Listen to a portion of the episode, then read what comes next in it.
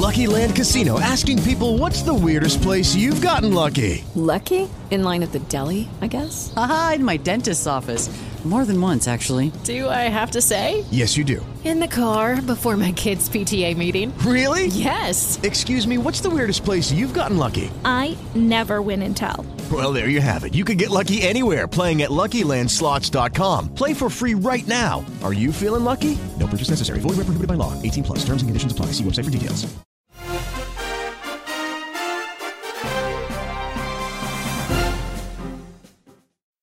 Welcome, everyone, to this edition of the Sunshine Boys podcast. I'm Jim Williams, your host.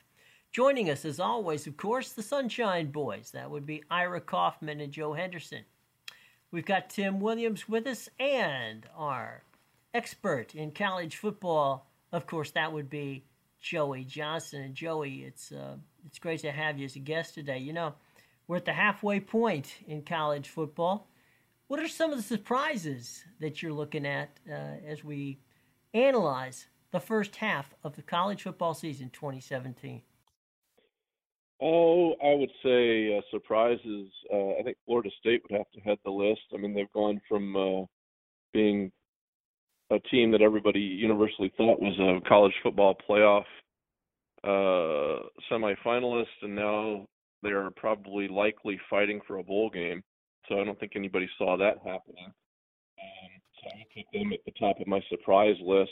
Um, but there's also with, with with whatever surprises exist, I think there's a lot of um, a lot of things that have happened as expected. We we appear to be girding for what could be the third consecutive Alabama Clemson title game, and I don't think you can argue strongly against that at this point uh, which is which is kind of unfathomable uh, unfathomable in a, in a sport such as college football, which which has so many ups and downs that two teams could meet for the title three straight years.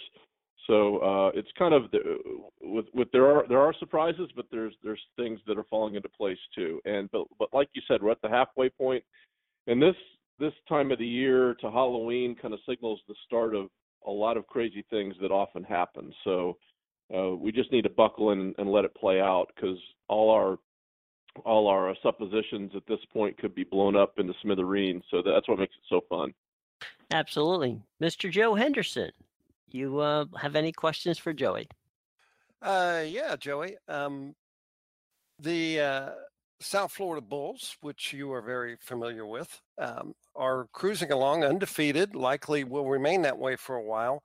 But a team that's kind of flown under the radar, but is starting to get a lot of traction is UCF. And as amazing as it sounds, the Bulls and UCF could arrive at Thanksgiving weekend for their showdown, the War on I four, as they call it, um, both undefeated. Do you do you see that as a possibility, as a likelihood? Um, how you see that playing out? I see that as a strong strong probability actually um, that both teams would go in unbeaten and probably playing for their division title, uh, which could mean the conference championship, which could mean a major bowl game. Off in the distance, we have to be aware of San Diego State, which is also undefeated and has two Pac-12 victories, and probably will be ranked ahead of UCF and USF in the first college football playoff standings. I'm, I'm guessing. So it would be in both the interest of the Knights and the Bulls to have San Diego State lose at some point. I don't know who that's going to be against. Uh, but anyway, uh, so nothing is guaranteed. However, the fact that USF and UCF are both undefeated and ranked, they both need each other, and they both need each other as a springboard, so they could actually serve as the the uh, the drive to get one of those teams past San Diego State ultimately. So that'll be an interesting subplot to see just how all all three of those teams progress until uh, the end of the season. But certainly the the USF UCF rivalry uh, has a lot of flavor, uh, regardless of the records of the teams. But the fact that both could be undefeated will just put it in a different universe. And um, ironically enough, uh, on uh, they play on Black Friday. What what could be Black Saturday would be Florida Florida State, two teams that could very well be six and six and five uh, type of teams uh, needing a victory to get into a bowl game. Uh, that that's another very strong probability, as as as crazy as that seems. But both both Florida and Florida State lost uh, their gimme games to the Hurricane. Uh, Florida had Northern Colorado and and um, Florida State had Louisiana Monroe, and both of those games were canceled by the Hurricane. So they lost their what what they may need is the opportunity to get that sixth win. So they they may desperately need to beat each other just to get into a bowl game. Whoever thought that would happen. I have a Well, follow up. Uh, no, I was gonna. I was just real quick. I was gonna ask Joey on on the UCF situation. You've forgotten one.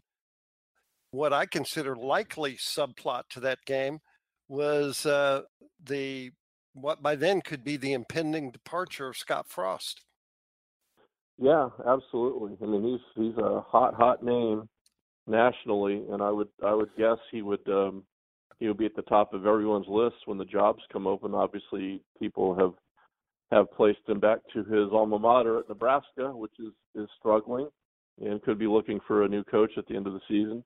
So um, uh, he has done uh, remarkable things in in a couple of years at UCF, which was uh, uh, you know winless operation that he stepped into, and uh, he's he's turned them around as as well they should be uh, at this level, as should USF with uh, a roster full of athletes and contending for a conference title. So um, yeah, without a doubt, we have to watch the uh, the Scott Frost situation. That will be uh, part of the UCF backdrop the rest of the season. Okay, I, you mentioned Florida and Florida State both having disappointing seasons to this point, and how great South Florida and Central Florida have been. The question I have is I'm looking at the rankings, and both of them are undefeated, both of them are ranked. Miami is also undefeated and ranked. So I guess my question is because it would be so monumental for either South Florida or Central Florida to claim this unofficial title. Could either of those schools be the best college football team in the state of Florida? You know, it, it, it could be an arguable point by the end of the season. I think without head-to-head matchups, it'll be difficult to say that say it absolutely. But um, I think the talent level at USF and UCF is is somewhat underrated when you think about um, uh, other schools, the power, the so-called Power Five schools. I think actually USF and UCF have Power Five rosters, just not in the Power Five conference. I mean, their talent level stacks up uh, against uh, many major colleges, and they'd be very competitive in those situations. Um, Florida State is is very talented. Um, if you look at the players they have on their roster and the recruits they brought in by anybody's measure, this is a very talent laden team. My question would be about the leadership, the coaching, the direction, all those uh, intangibles, because they're certainly not putting together on the field. Florida is a bit more of a of a mystery, uh, especially at quarterback. The the material they're putting on the field, uh, obviously they've had a lot of suspensions. They're they're down in numbers, but still, uh, it, it baffles that that they're not a little further along in Jim McElwain's third year. So I would I would question, you know, maybe their their talent level. Certainly they do have skill, but but not as much as you would expect from a Florida Gators team.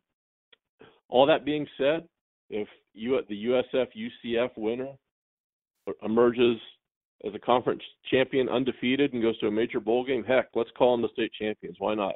I'm all for it. Joey, uh, there's there you, you mentioned Florida and, and some of the problems up there. This the off-field issues have really overshadowed a lot of what's going on with the Gators this year, and you know, obviously the injury quarterback didn't help, but given the the potential severity of of what's happened off the field, combined with a very disappointing performance on the field, could uh, Jim McElwain's job be in jeopardy? Oh, I, there's no question about it. Now there's there's a huge buyout. They they renegotiated this contract and gave him extra money extra years, so it will be costly. But we're also looking at an athletic director that didn't hire him, and that's always a tenuous situation. Scott Stricklin um, uh, did not did not hire uh, Coach McElwain. So if if you know if they lollygag around and and just eke into a bowl, or certainly uh, don't get into a bowl, I, I I would say all bets are off.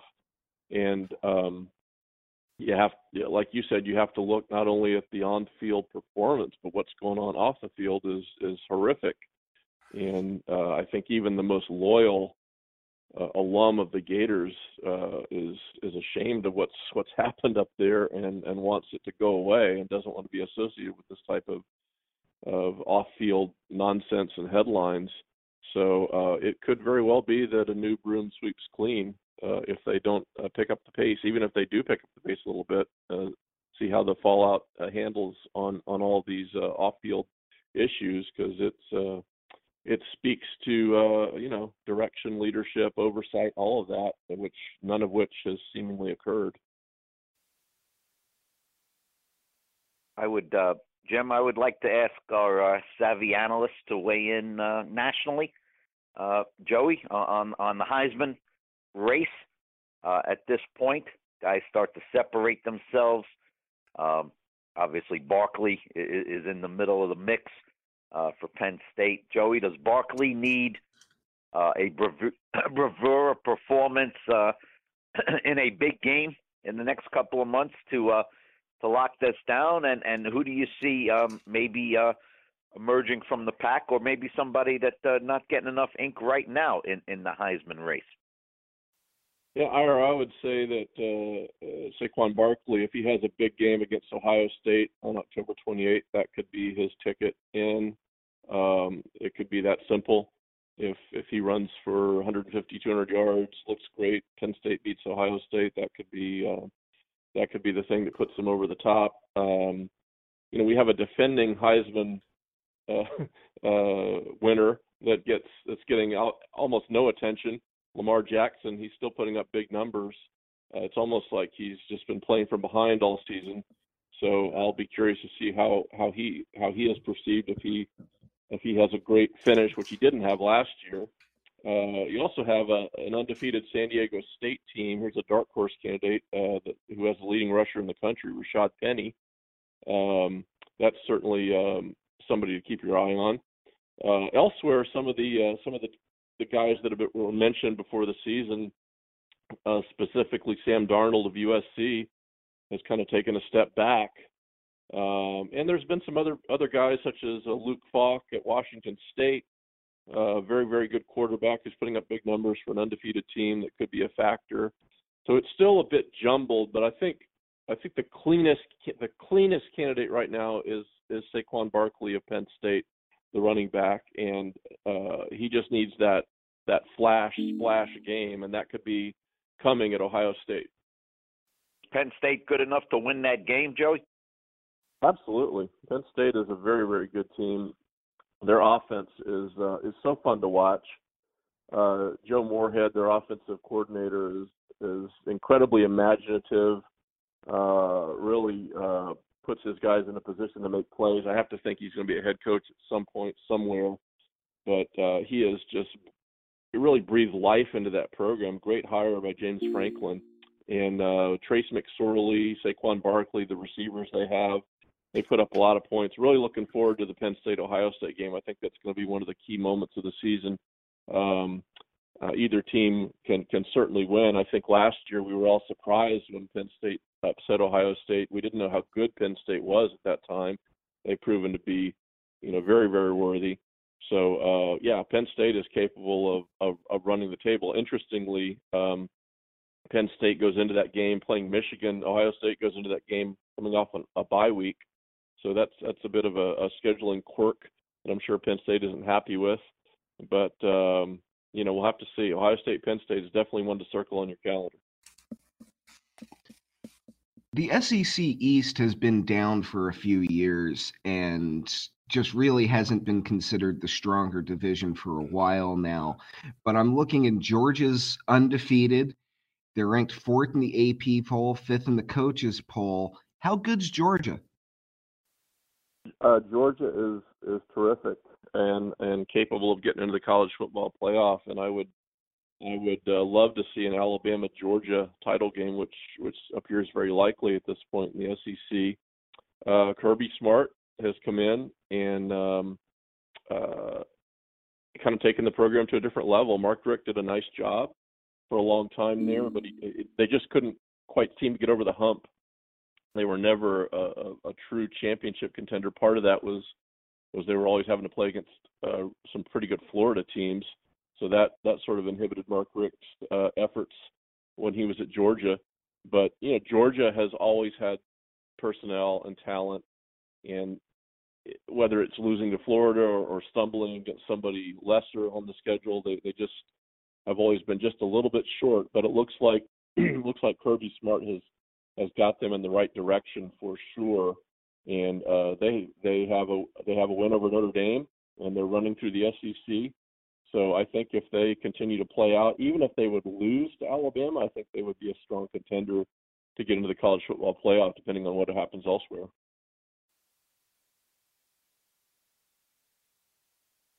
We talked a little bit about Scott Frost might be a a hot coaching candidate for the for some of the Power Five conferences. You mentioned Nebraska, and you've also mentioned the offensive coordinator at Penn State.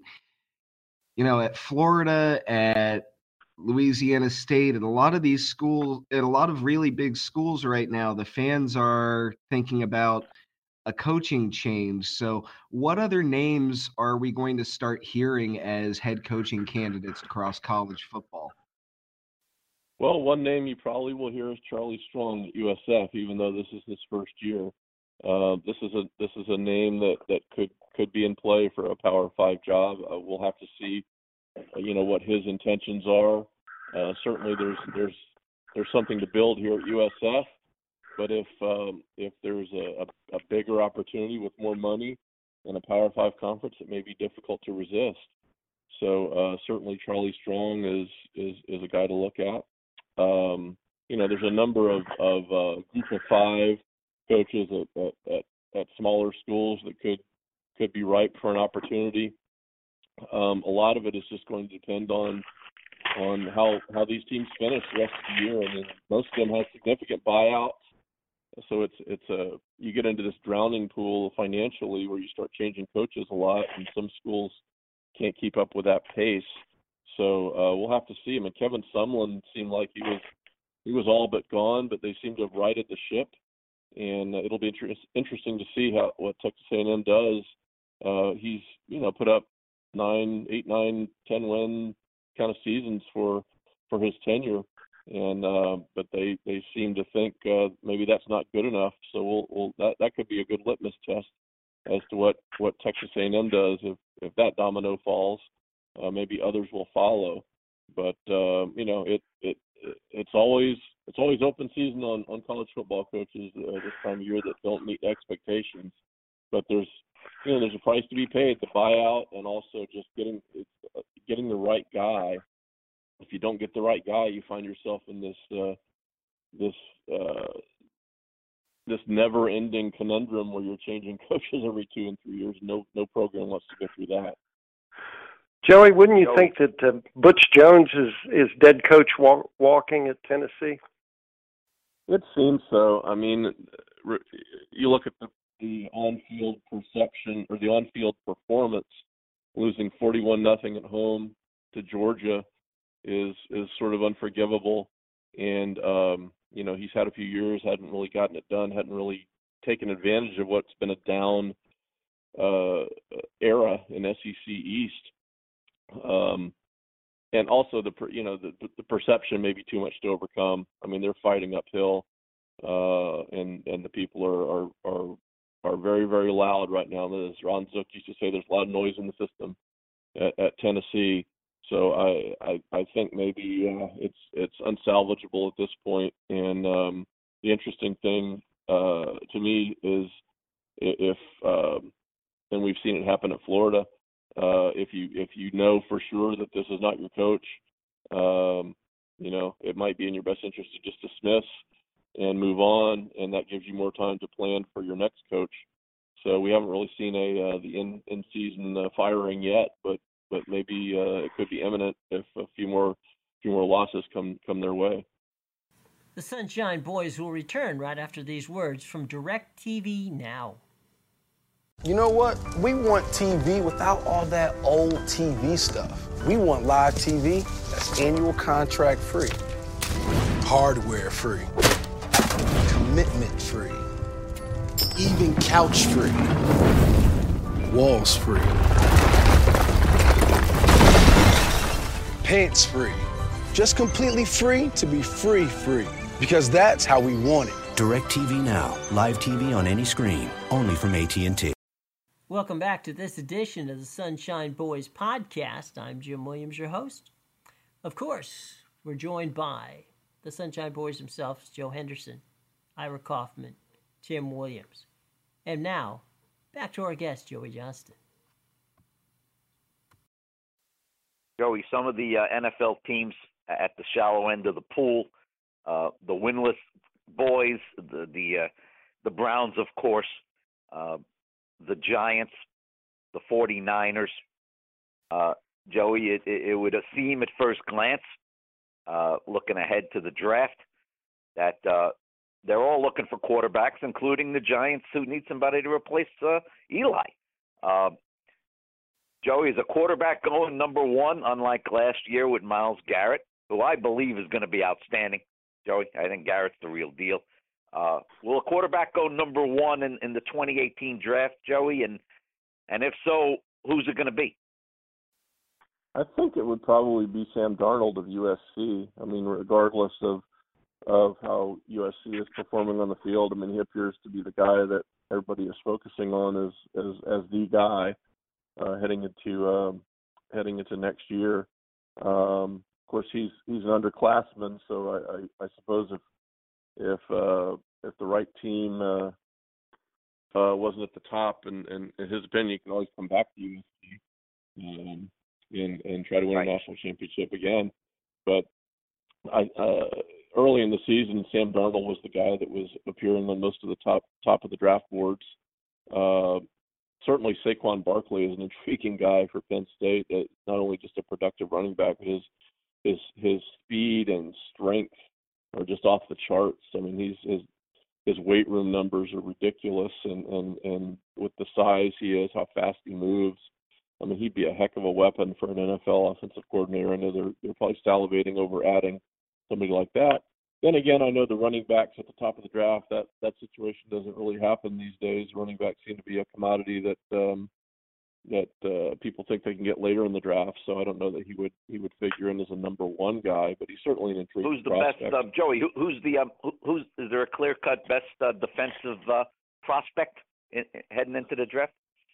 Oh, I don't know. Um, I think uh, Alabama has a really good defensive back, Minkah Fitzgerald. Um, there's a handful of others. I mean, you always you can always start to look at Alabama.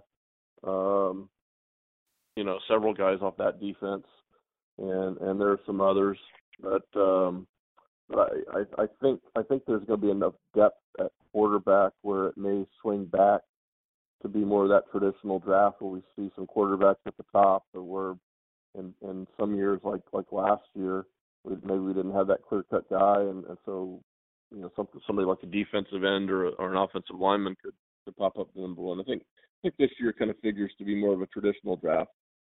Joey, are you surprised um, at uh, the startling and instant success of uh, Deshaun Watson? Joey, this kid just keeps getting better and better. Uh, it makes you wonder why he didn't start uh, game one, but the hook came very early, so you got to give O'Brien credit for that. He, he didn't waste a lot of time with uh, with, with his quarterback, and uh, right now, um, you know, until these injuries to J.J. Watt and uh, Mercilus, they looked very dangerous, but Joey, some teams got to be kicking themselves for passing on Deshaun Watson at this point.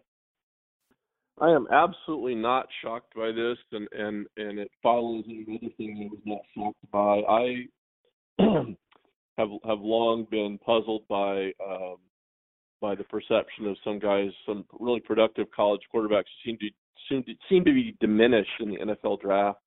And the two I'm I'm thinking of specifically are Deshaun Watson and Teddy Bridgewater very high on both of those guys and was just puzzled why they didn't go higher. I know Bridgewater they talked about well his hands aren't big enough. He he doesn't do this, he doesn't do that, and I was like, you the kid wins and he's smart why would why would he not be a great draft pick? And and the, the Vikings uh, kind of stole him, and he was a productive player. Now he's obviously battling with some injuries, but um, I was mystified why he didn't go higher. And certainly Deshaun Watson, everything about him says winner. I mean, he's a he's a, and he's a great great character kid. He's a great leader and somebody that you know just you would look at and say, you know, that guy's going to be an NFL quarterback for a decade and a very good one. So the Houston Texans are the beneficiary of that. I just think somehow, when, particularly with quarterbacks, um, you you get them in, in the in the draft ringer, and uh, it it seems like we have a few months to just pick apart at all their def- all their perceived deficiencies, and they go down the list. Whereas if you look at it more objectively, uh, you know these guys are incredibly productive. They're character guys. They're smart, um, and it, it, it's mystifying why teams don't jump on people like that. And some teams are constantly looking for a quarterback, and well, these guys are out there. They're they're just not evaluating them properly. I think so. Yeah, it's it's great to see Deshaun Watson playing so well, and and I, I really I, I kind of saw that coming. So I was uh, uh, thinking that it would be sooner than later that he would be starting for the Texans, and it turned out to be sooner. Joe, well, Joey, in that in that situation, um, Dabo Swinney was like sounding the uh, the bugle charge on um, on Deshaun Watson uh, before the draft, and and with what we've seen Deshaun do so far, you would say, as Ira pointed out, you know the, the kid's been phenomenal. But I watch him play, and I'm still I can't help but draw the parallels with RG3, and I'm just worried that his style of play he's going to get hurt, and that would keep him from being that 10 year guy you're talking about. Well, I, I I tend to agree with that, and and uh, I would I would say uh, you know you can mitigate that. You can uh, you can uh, you know just pull back a little bit on on on the running. I I think over time it has been proven that that these guys who who create things with their feet in college that doesn't translate long term in the NFL. I mean, even Michael Vick um, over over time, you know, the, the constant pounding it just doesn't work in the NFL. So um, I would I would think you could uh, you could you could pull that back a bit and, and adjust. Um, so far, I don't know that I don't know that they've done that, but I would I would say yeah, I would tend to agree that um, that that's that's a potential red flag um, that two, three, four years down the line that could start to catch up to him. Joey, maybe yeah. Russell Wilson's an example of a guy who who was uh, you know, curtailed his running a little bit uh, in, in an effort to last longer. And, uh, you know, uh, I think there are adjustments that can be made, Joey, in that regard. Yeah, Joe, I would. That's that's a great example, Russell Wilson, for sure, of a guy who's who's molded his game over to an NFL style. Joey, I have a question. Um, what kicker do you expect that the Buccaneers will trade up to get? oh boy, everybody's everybody's on on the kicker uh, comedian uh, uh, genre. It's, uh, He'll be here all week, guys. I know. I know. Tip your waitresses. Well, hopefully, yes. hopefully the Bucks have their guy. You know, that remains to be seen. But uh, we'll see if Mr. Murray can can produce. But um, I, I yeah, I think they've um, I think they've probably learned their lesson, as have most. Uh, that uh, if you're going to trade up for a kicker, you might you might think again. uh, his, his, his kind of in on that, I think. And uh, kickers, kickers are everywhere. Kickers are a dime a dozen. Uh, I, I guess good kick, yep, good kickers aren't uh, guys who can produce, but it, you know, it just it's it's fascinating, isn't it? That that somebody like Roberto Aguayo can just be the greatest college kicker of all time, and then within minutes in the NFL, he's nothing.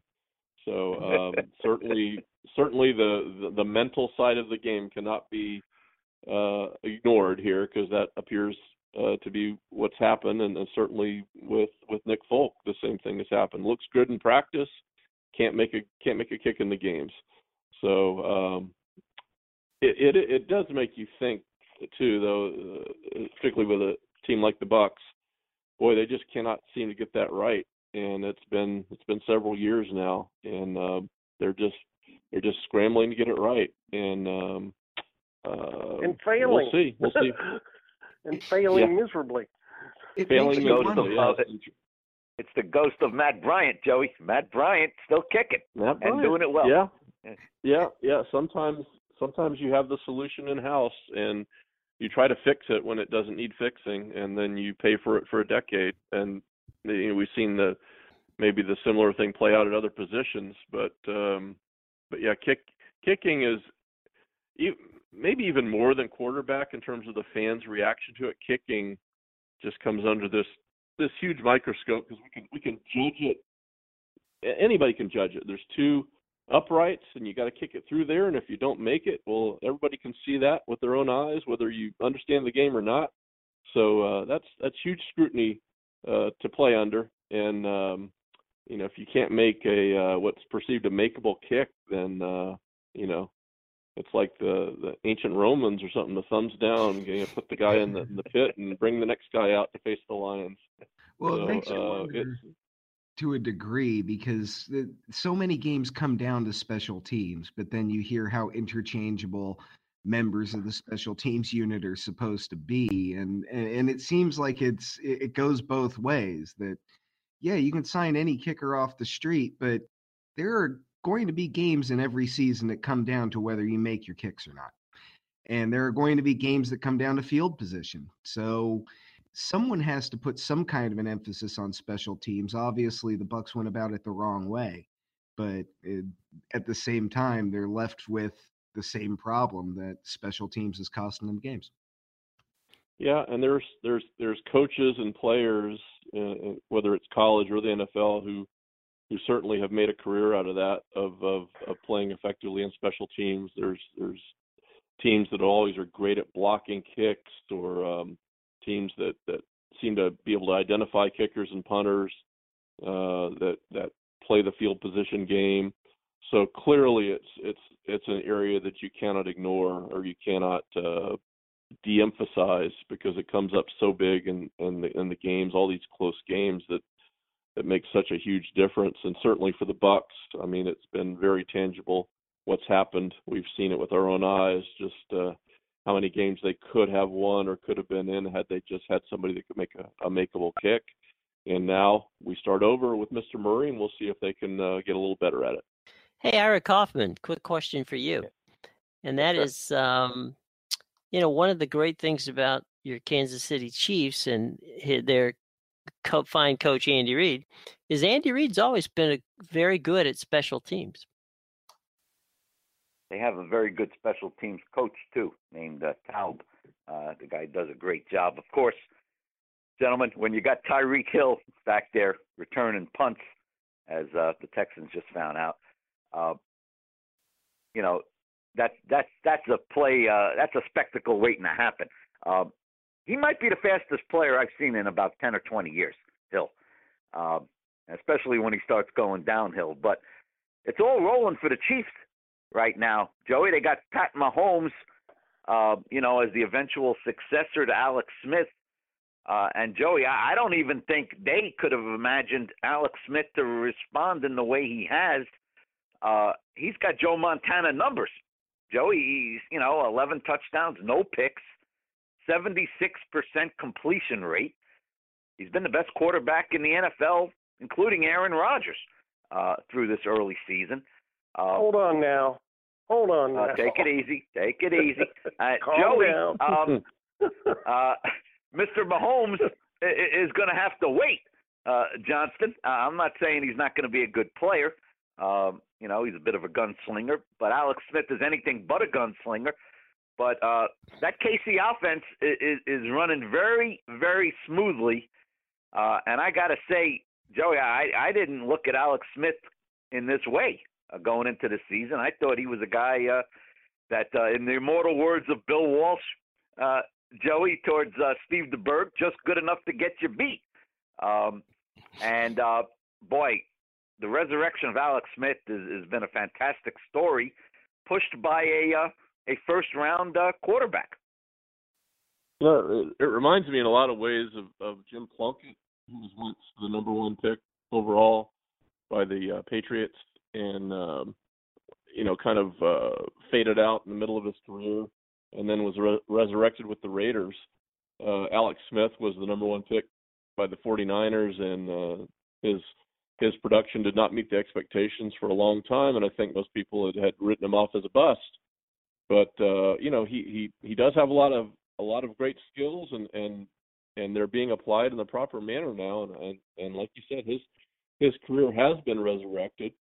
He's a very productive player, and I think Kansas City has got a great situation with him playing so well. And Mahomes will get a chance to not be rushed, to learn how to play in the NFL, which is always best for a quarterback.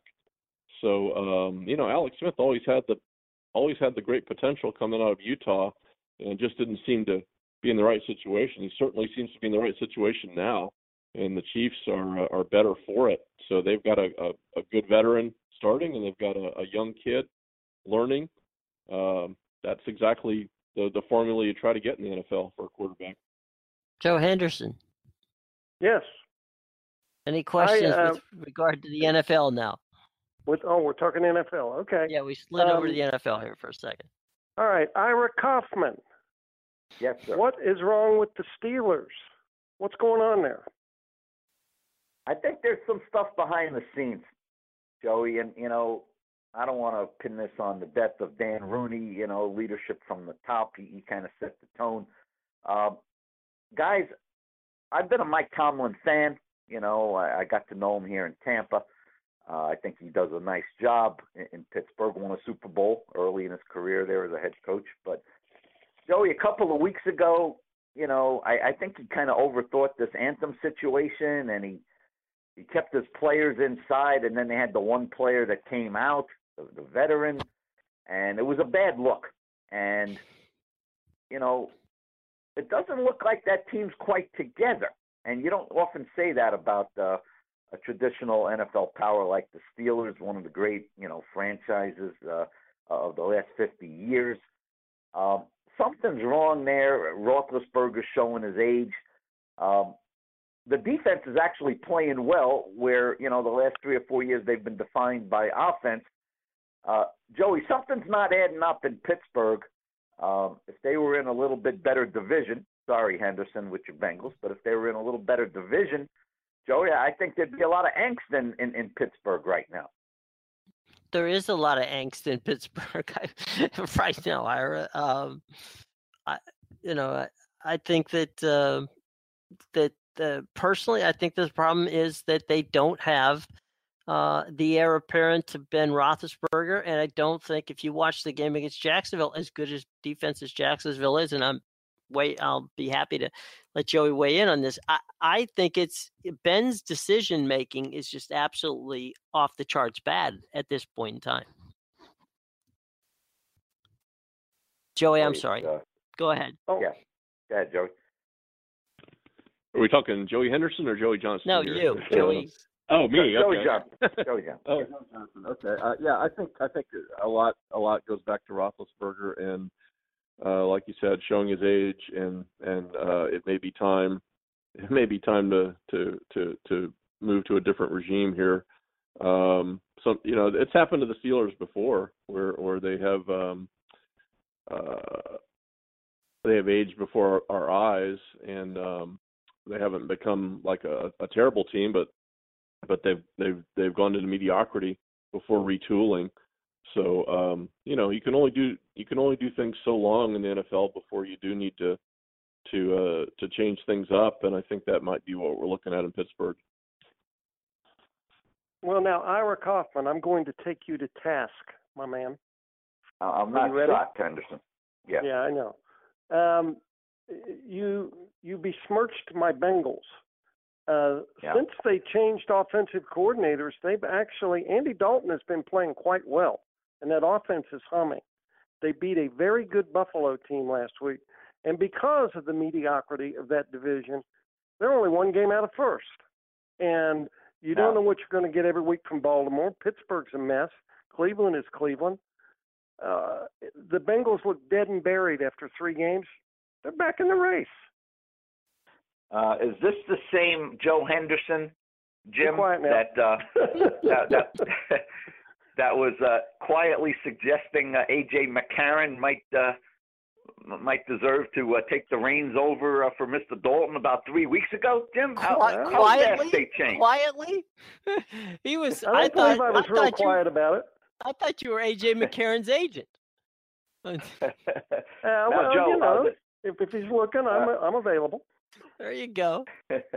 Anyway, Uh, what, what, Joe- Ira? What you? That the- was fair. Um, it was a fair at the time. It was a fair uh, assessment. I, I think that you know in Pittsburgh, I've um, I have a lot of family who live there and uh, call me on an hourly basis to find out in crisis counseling uh, as to what exactly is going to happen. And you know, I, I think uh, Ira's point on Mike uh, Tomlin. You know, uh, Mike, you know how they, you know how the Steelers have been with regard to pulling the trigger on coaches. I don't think Mike Tomlin's in trouble, but I do think don't. that there's going to be some offensive um, tooling uh, in the offseason. And as Joe said, um, you know, they made us switch at offensive coordinator and um, it's paid off. And I don't, I don't know. I think that um, from the, uh, the Steelers don't have really a second string quarterback that um, that I think can step in and and uh, and and take over the reins. So their quarterback uh, Joey um, might be uh, coming in the draft. Yeah, could be, could be. Um, you know, it's it's fascinating this the uh, the shelf life of, of, of some of the quarterbacks. Sometimes, um, uh, you know, having a long ten year career is, is is more rare than it used to be, and um, yeah, well, remains to be seen. But we'll wait and see what happens. Well, that that it helps that we put wins and losses entirely on quarterbacks these days for some reason, and we we use their record as one of the main factors in evaluating quarterbacks these days, which I I've never understood. But I look at the standings; they're really is it me or there are not that many good teams in the NFL right now? Teams that you would say certainly are very good teams. The Chiefs are obviously they're the only undefeated team left. They're clearly very good. The Eagles have been pretty impressive. The Packers look like the Packers are supposed to be.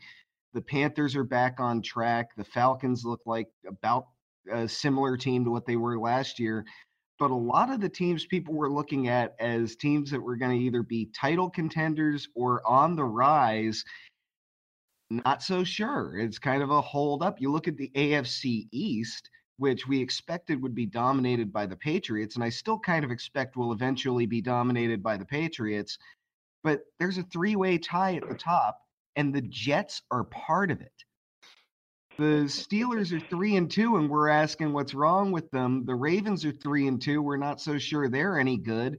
The Jaguars are three and two, and they have Blake Bortles at quarterback. So it, I'd like to say the Texans are a good team, but now that they have the injuries they have, they're they're likely to take a step backward as well. How many teams out there would you even say are good? Your point's well taken, Tim. There's a great middle, you know, the Vikings, the Lions, uh, maybe the Bucks. Uh, Joey, the two teams that a lot of uh, the pundits uh, tabbed as the teams on the rise going into 2018 were, were the Bucks, and I think a team uh, very similar to the Bucks on the other uh, side of the of the conference, which is the Titans, Joey, and uh, they haven't played very well. Tennessee.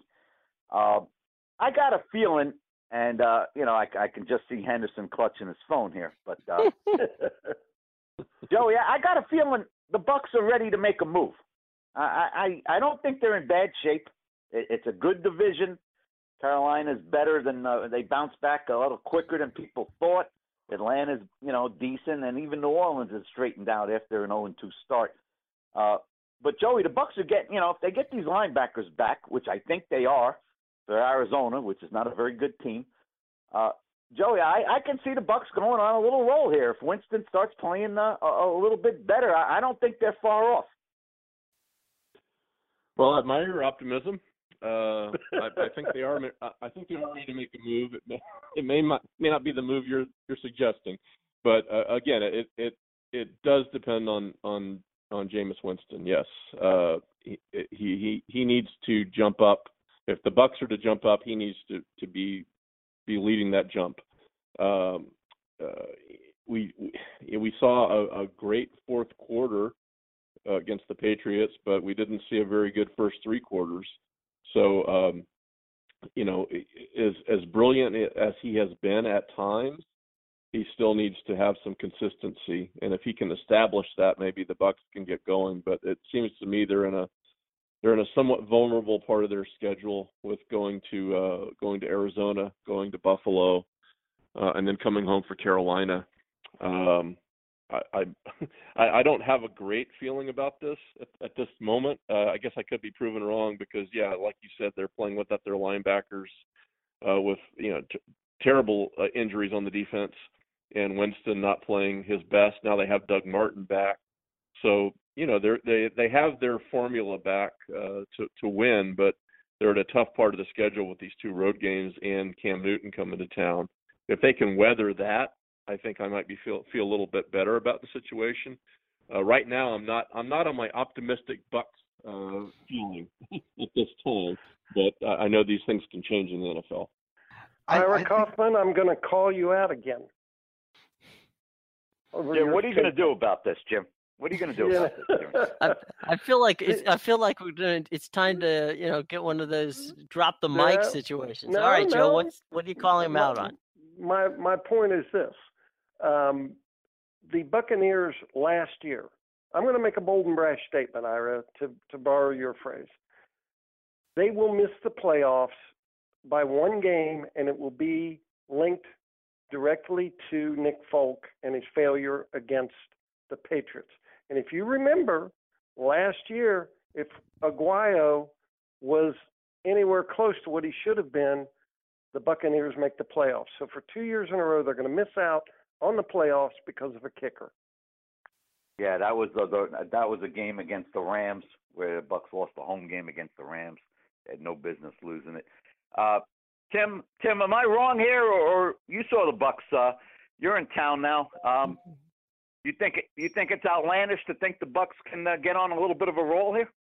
I don't think it's outlandish, but I think the problems on their offense aren't limited to Jameis Winston having a little bit of a struggle. I think one thing I'm noticing about the Buccaneers this year, and I noticed it last year as well, is if it's the second half and they're down by any amount of points, they seem to enter a weird panic mode offense that really tempts Jameis Winston to fall into the bad habits that he's going to need to get over to take the next step as a quarterback.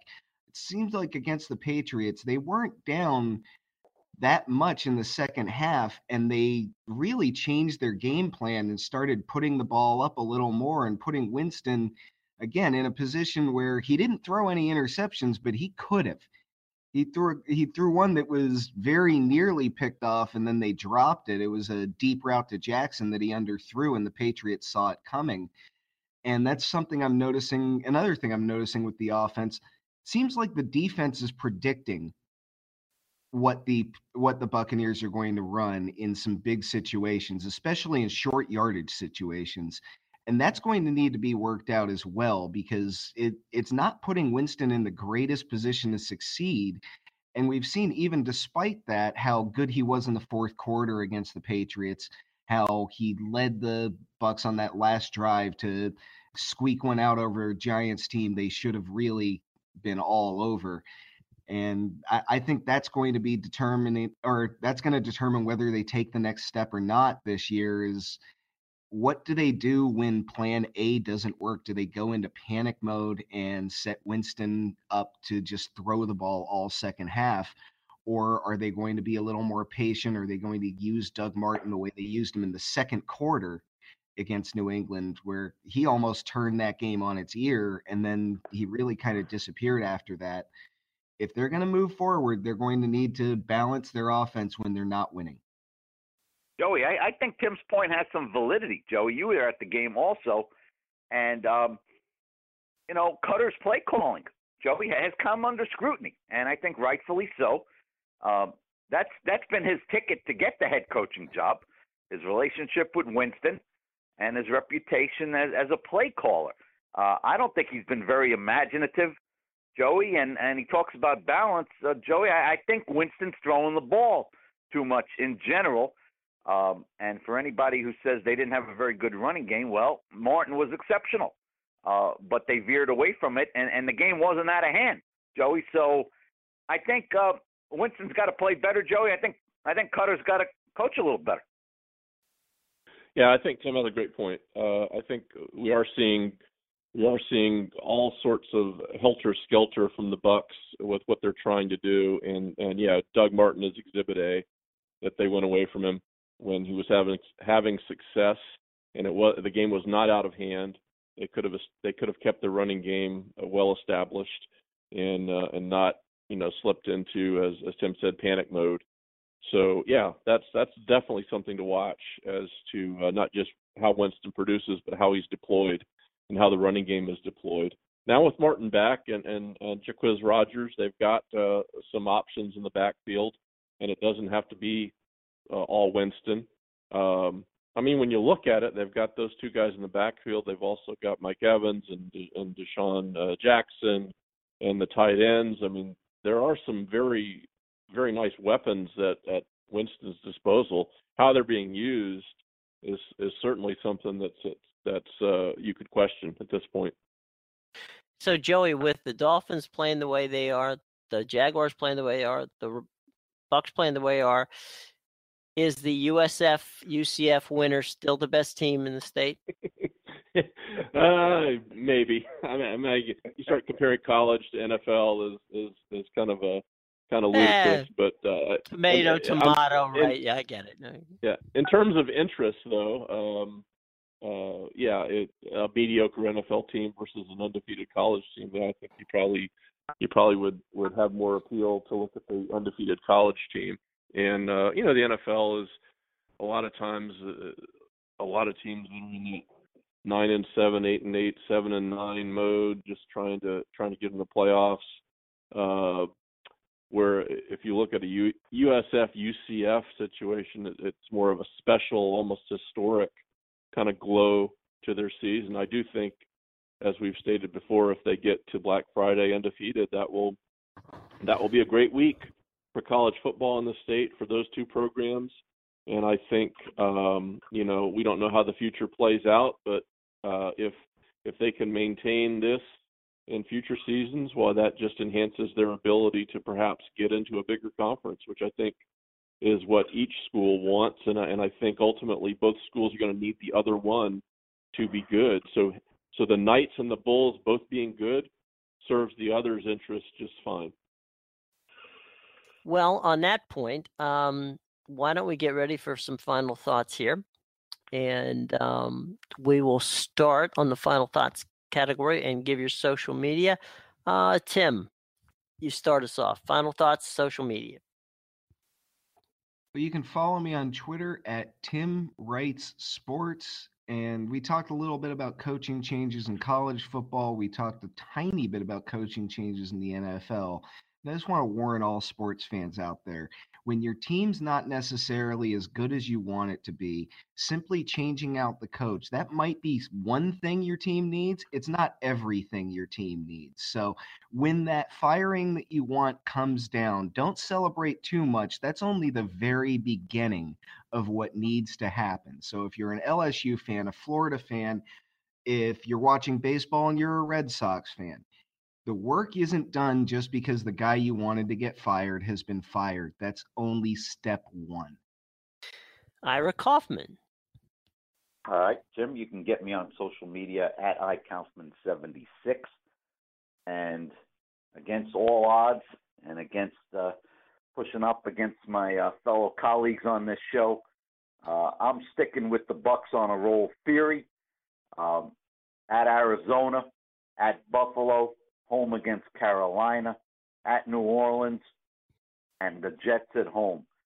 I'm looking at 5 and 0, gentlemen. I'm looking at a five game winning streak uh, that will match what they did after the bye week last season. And they have had extra time after the New England game. Uh, that was a winnable game. The Pats were not crisp. They committed 12 penalties. They lost the turnover battle 2 0, but they still beat the Bucks. That's unacceptable. Um, I'm looking for uh, the Bucks to be standing at seven and two, gentlemen, after nine games, and I'm sticking with it. Well, they need a signature win. Yep. Joe Henderson, you're up. Well, you can find me uh, on Twitter at the initial J Henderson Tampa. And um, something we didn't touch on in the show, but I think it deserves a mention, is uh, Gary Anderson, the now former uh, head coach, head football coach at Oregon State, uh, resigned uh, recently. And even though he had $11 million left on his contract, uh, he did not believe that he was getting the job done, didn't want to stick around and uh, just to draw a paycheck or to uh, ensure that the university would, would have to pay him that staggering sum of money. So he left it on the table. And um, you don't see that too much today in our money driven world. And uh, it didn't work out for him at Oregon State, but that was a class move uh, on his part to walk away and uh, relieve the university from that obligation. And Jim McElwain, if you're listening, if you want to do it, Yeah. I don't think anybody would argue with you on that. Joe, that was a very good. not a- That's a very good call. That's a very good call. And where can we find you on uh, social media again? At uh, J Henderson Tampa on Twitter. Cool. All right, our guest, Joey Johnston. Joey, where can we find you on social media? Obviously, we should, and we're going to plug this. We should be listening to you on all the uh, Bulls games as the sideline reporter on the Bulls Radio Network. And uh, so, where can we find your social media? Where can we read your stuff? Uh, social media is at Joey Johnston eight one three, and I write about college football for FanRagSports.com. Uh, I will give a thought on on college football as we've uh, you know we break it down. We look at an Alabama Clemson uh, possibility of a championship game, and we we see some other teams that uh, have maybe have have fallen by the wayside. But again, one of the one of the real joys of of any college football season as we approach the midway point in October, this is when it really starts to get good. And we have uh, one of those crazy Saturdays coming. I don't know when, when it's going to hit, but it will hit, where there's upsets galore and the and the deck is shuffled. Uh, this is the fun part of college football: is all the speculation and all the uh, the absolutes that become non-absolutes. So as we get into the next month of the season, it will be uh, it will be fun stuff as we break the playoffs down and all the conference races because things that we don't anticipate are going to happen, and that will make it uh, just another crazy college football season. As as uh, Beano Cook always said, there are, there are no bad college football seasons. It's like uh, Casablanca; you never get tired of it. It uh, always always pleases, always uh, lives up to expectations. We'll be back with more after this message from T Mobile and Netflix.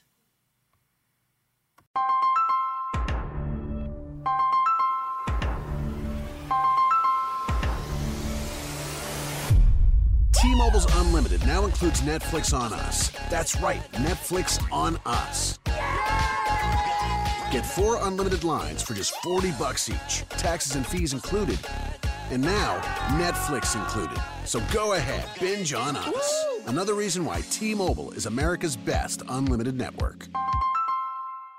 Well, that brings to a close yet another edition of the Sunshine Boys podcast. Now, if you don't get us sent to your phone every week, it's easily enough done. Now, you can do it by downloading us in the iTunes store. You can do it, of course, from Blog Talk Radio.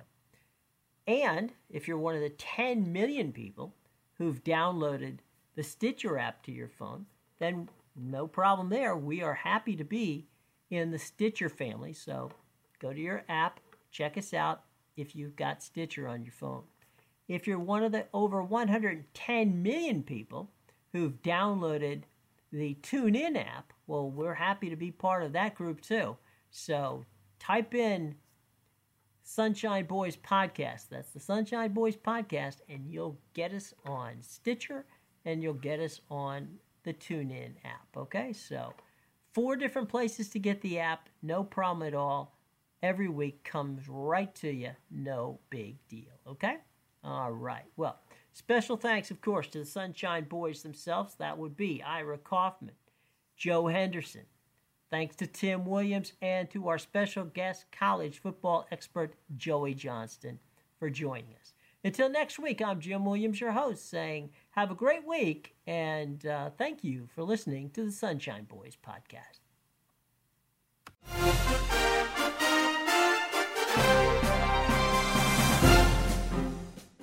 Hello, it is Ryan, and we could all use an extra bright spot in our day, couldn't we? Just to make up for things like sitting in traffic, doing the dishes, counting your steps, you know, all the mundane stuff. That is why I'm such a big fan of Chumba Casino. Chumba Casino has all your favorite social casino style games that you can play for free anytime, anywhere with daily bonuses. That should brighten your day a little. Actually, a lot. So sign up now at chumbacasino.com. That's chumbacasino.com. No purchase necessary. Group. Void were prohibited by law. See terms and conditions. 18 plus.